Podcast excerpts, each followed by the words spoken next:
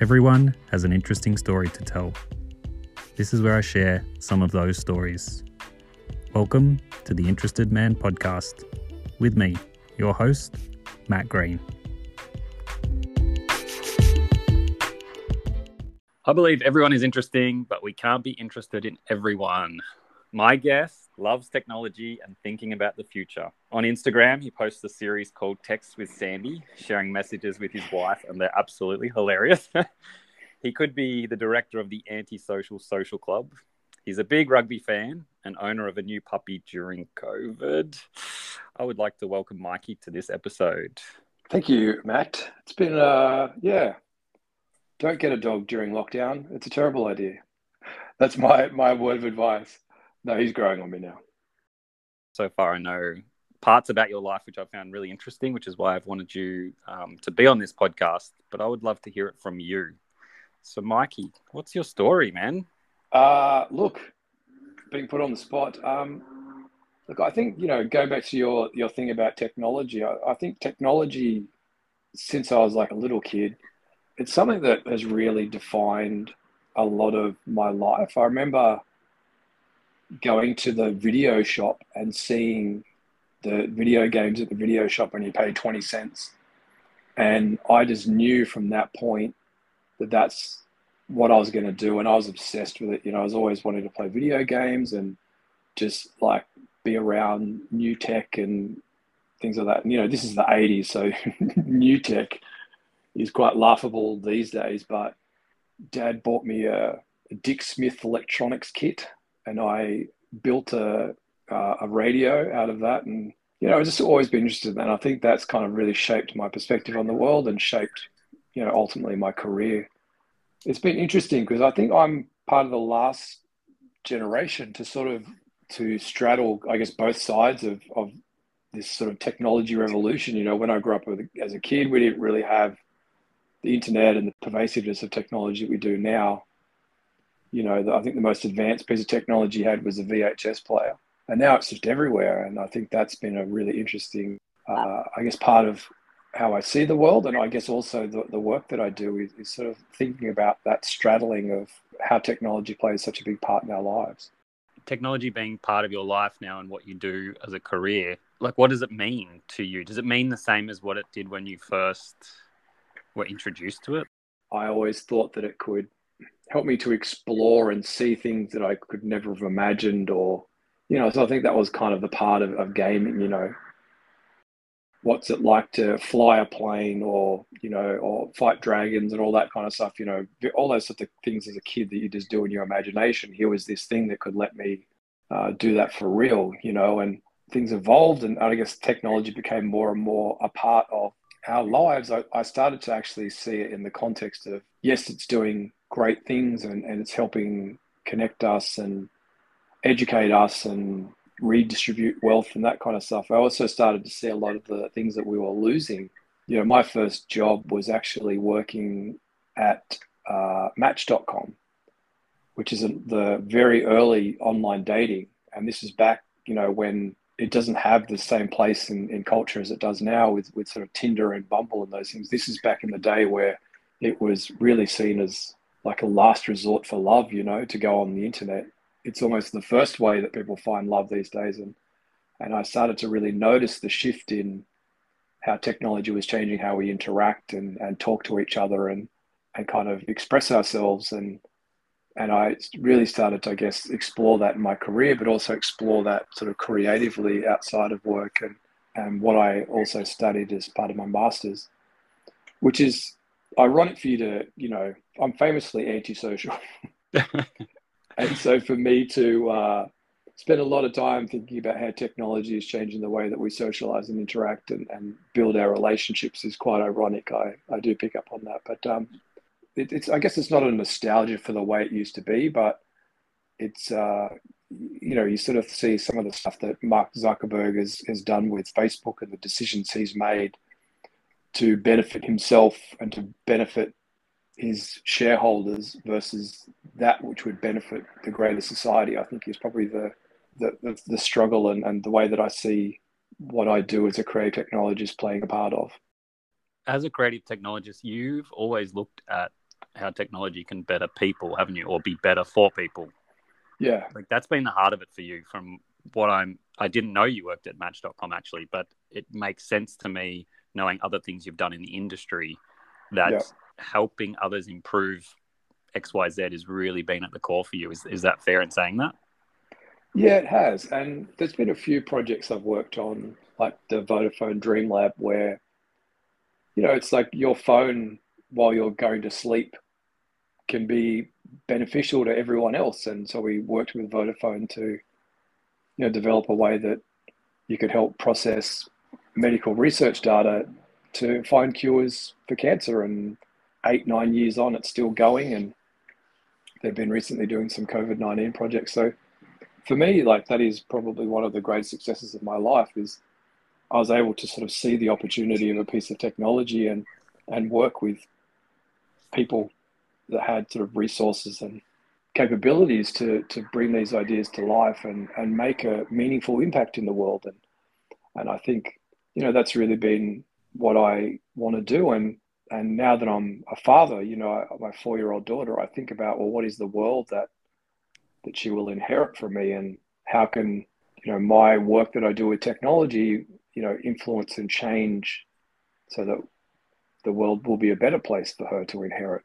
And I think that's you know the kind of the motivations that I have as well is that this technology I guess just gives us such great capabilities to do such amazing things. And it often gets caught up in making someone money versus making the world better. And I, I don't think those two things need to be in competition. I think that they can be complementary.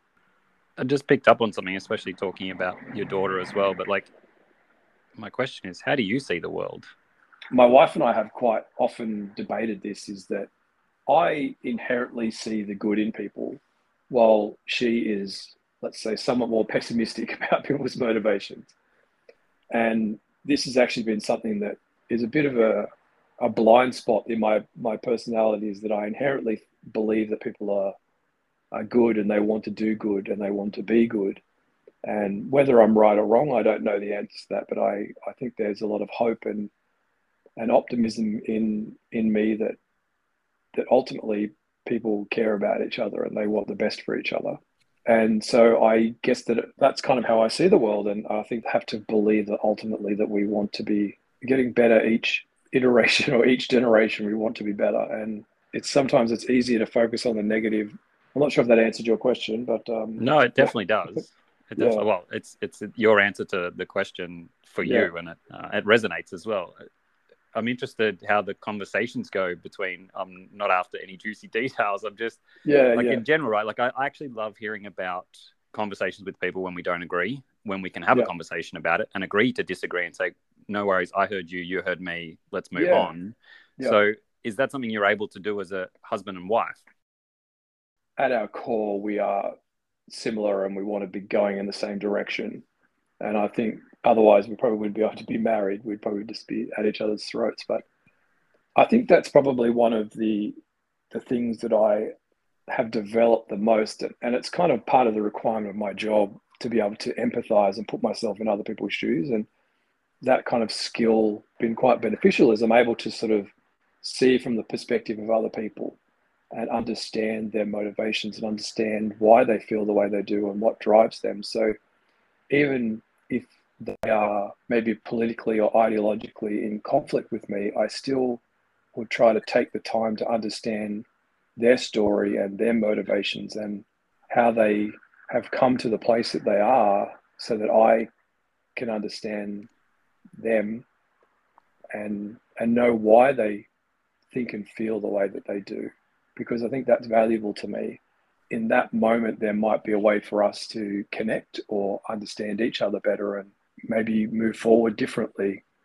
So I kind of think I spend, you know, as an example, I spend a lot of time sort of understanding kind of right wing politics, which is, you know, the opposite to me, to understand why they have the ideology that they do and you know, I, I don't think this kind of things like struggling to buy a home, it's it's something that we all share. But I guess how we approach that and, and our manifestation of our anger or the manifestation of our politicking, I guess, comes out differently based on who you are and your life experience. So I think at the core, we both want the same thing. We're just kind of coming at it in different ways. So by being able to put yourself in someone else's shoes, you can hopefully find some middle ground to move that forward. And and for me, I see technology as a way that we can all, you know, we can do that ourselves, and we no longer require, you know, large organizations or whatever to be the change is that we have the tools and the ability and the and the resources to be able to do it ourselves now. So I think that's kind of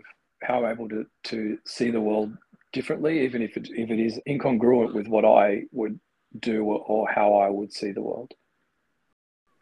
And to have been developing a better understanding of people um, and you know others' thoughts versus your thoughts, like have you been educating yourself in any way? Is it self learning? Have you been doing courses? Like, because it, you know, it really ties in with technology moving forward, right? Because to understand yeah. users and and whatever you're creating, you need to understand the end user. So it's all tied in. So I just wondered, yeah, is that all been? How have you been learning more about understanding people better? So the last, I guess, six months, I've really been, I guess, focusing on my very work related skills, you know, how do I do what I just said in a work environment in a structured way and all that kind of stuff. So yeah, it would be what you would call, you know, UX research or and you know, using the tools and the frameworks and all of those kinds of very formal things. But ultimately it just comes down to talking with people, you know, asking them open-ended questions. And also I would spend a lot of time, I guess, observing people and you know, sort of watching what they do and trying to understand why they do things the way they do. And, and these are sort of all broadly design thinking type concepts. But it just comes down from just, you know, having an interest in people and, and what drives them.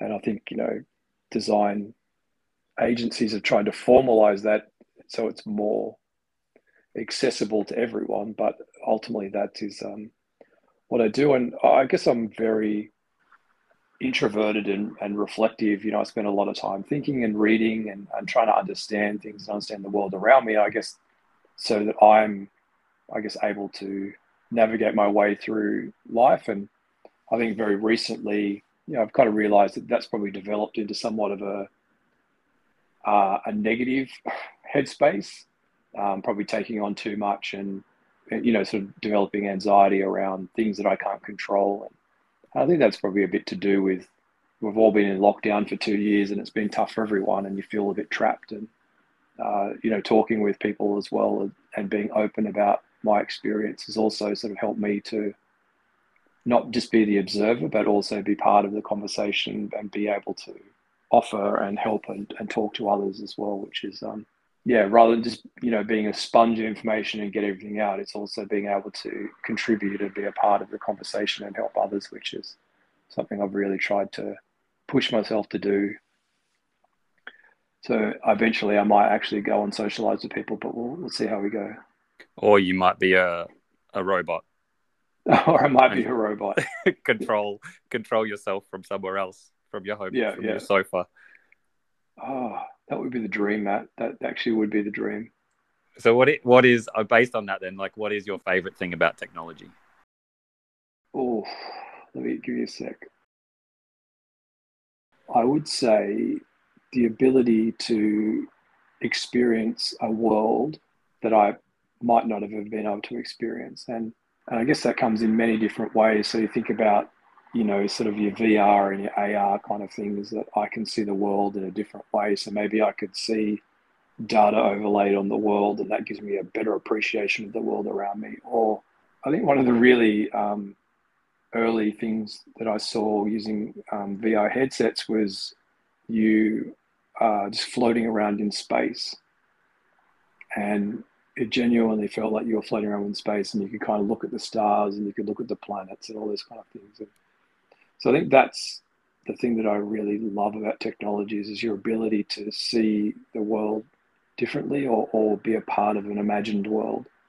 And I guess that ties really into a lot of gaming. I, I, I don't get to game as much now being a dad, but being able to just, you know, explore other worlds and, and be other people and, and kind of just you know live an imagined future i think is something that i really love about technology and from a, I guess a purely practical point of view I, i'd like to continue to disrupt what is established and what is known and that usually comes for the benefit of people.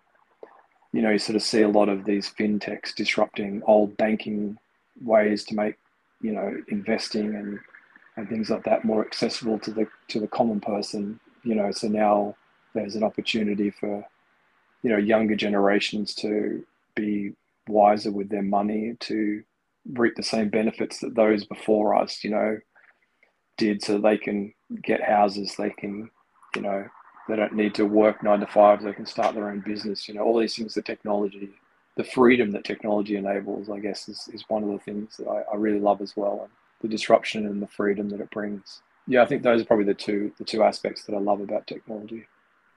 Then what do you dislike about technology?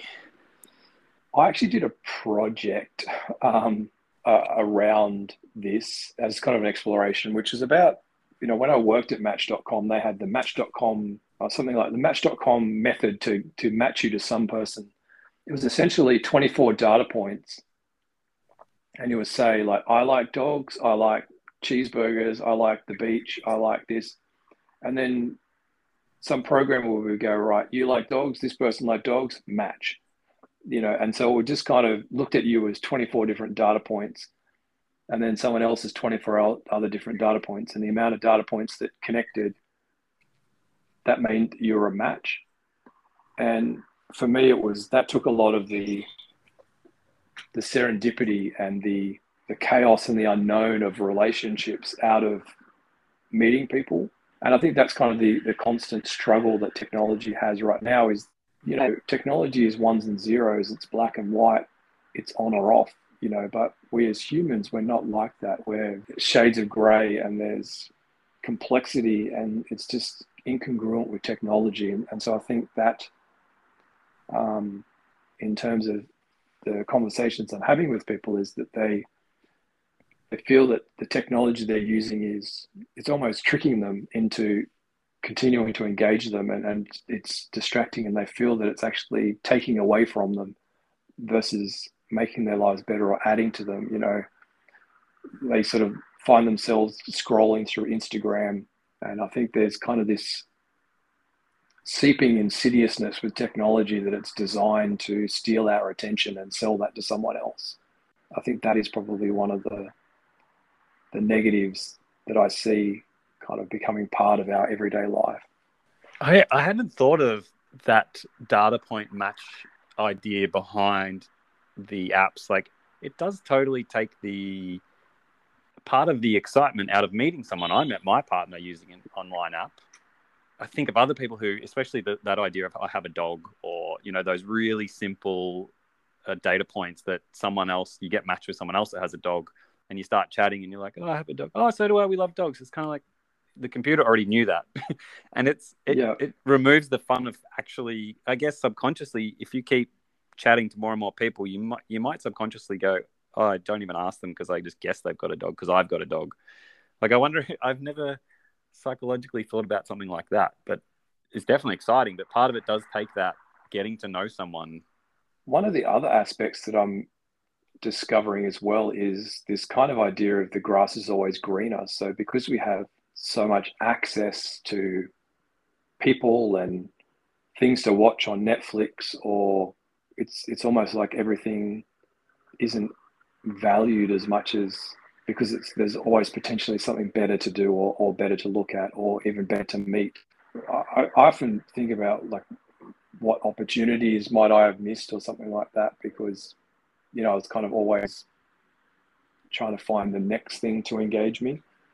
And I think I, I kind of didn't really get into the Tinder dating profile stuff. I was married before then, but there's a guy that I used to work with, and he, he just swiped every single woman and just was like, see who matches with me, and then I'll make the assessment then. And it's just for me that was mind boggling. I don't know, maybe I'm sounding a bit like a boomer now, but by being able to, I guess, focus on one thing and understand and appreciate one thing, you can truly understand if this is something of value to add into your life or to spend time with versus quickly flicking through 30 second TikToks for hours on end. Making us less and less smart every minute. yeah, maybe. Or maybe smarter. I learned some, I, I used, I installed TikTok recently for work and I've learned some new stretches. I've learned some new cooking techniques. So I guess there is value in it as well. But I think it's maybe it's the balance which is the issue versus the uh, yeah. Yeah, I wonder what that percentage is, and I'm sure they know it, right? Yeah, because yeah, they I'm do. Sure, but that I'm sure percentage TikTok of, can tell me. Yeah, yeah, that percentage of one interesting video that shows you how to fold that fitted sheet you've never been able to fold versus the Yeah. 400 other videos you just flick through for the last 25 minutes. yeah, exactly. incredible exactly. like incredible the amount we scroll through i feel like i want to stay on the technology train for this episode um, Okay. because i'm enjoying i'm enjoying it and, and I, something came up for me and in the in the 80s as a kid my favorite game was double dragon 2 so i want to Ooh. know what was what was your favorite game I think it would be Super Mario Brothers three. I just think it's it was just the perfect. It's the perfect game. I think it, it's um was what was that on what device uh Nintendo, but yeah, it was just such a great game, and um, you know people are still playing it today. It's still a classic today. Like there was a guy I was watching on Twitch last night, and he was he's still playing Super Mario Brothers three. He's still trying to get the world record and doing it the fastest possible speed. You know, so and I can hear the music in my head and all the noises and the sounds, and loved everything about it. it's great to yeah hear these insights into your world and there's one last question that i want to ask and Yes. where it goes who knows um, i like to ask this of all my guests so take your time have a think about it you don't have to answer straight away answer when you're ready but the question is Okay. what is your biggest achievement to date Oh, if I yeah, if I was to think about all the things in my life, you know, and if you took them away, would that be devastating to me? The only thing that I I couldn't handle living without is my daughter. So I think for me would be my greatest achievement. I think I never realized how capable I was for love until my daughter came around and and, you know, I think that really sort of shaped and changed me and changed my perspective on the world because I realized that it's no longer about me. It's no longer about, you know, there's things I'm going to have to give up, there's things I'm going to have to change, and there's just things about me that I needed to work on so I could be uh, a good dad for her so that, you know, she would be happy, that she would be healthy, and that she had everything she needed to succeed in a world which is getting increasingly harder and harder to succeed in. I think, yeah, my daughter would be my greatest achievement, and I think the the impact that that has had on me to be a better person, I think, is probably like a what's the word, a mutually beneficial thing that has happened out of all of that. What i actually love most about that is how you broke down like aspects of your life to get to that answer as opposed to saying oh my daughter you were like if i was to remove these things in my life like what would what would i not be willing to give up essentially? What a brilliant way to assess the answer to that question. Thank you for that. No, it was good. It's, Um, you don't really sit down and think about these things often, but it's it's actually good to take the time to just, I guess, be asked these questions. I guess. to be able to sit, reflect, you know, and, Yeah. and have a conversation where, because our words are important, and with technology and everything else, as a kind of ending to this episode, like we get so lost in it and we get so taken by it, and we send very rough, quick messages to people, and we don't even write proper sentences anymore, fast moving. That to sit and actually have conversations with people, you know, and listen to each other. I think there's real beauty in that. That just used to exist. Now we need to look for it. That's a sad part of it, I think. Yeah, you're right, and loneliness is a big issue, and you're right, and it's purely because everyone's talking and no one's listening, and and yeah, there's not that connection that comes through conversation and sitting and, and listening. So. Well, thank Yeah. you for talking. I enjoyed listening. well, thank you. I enjoyed being listened to. thanks, uh, thanks, Mikey, for being on this episode yeah, of The Interested Man. I really appreciate it. Yeah, thanks, Matt. It's good to talk.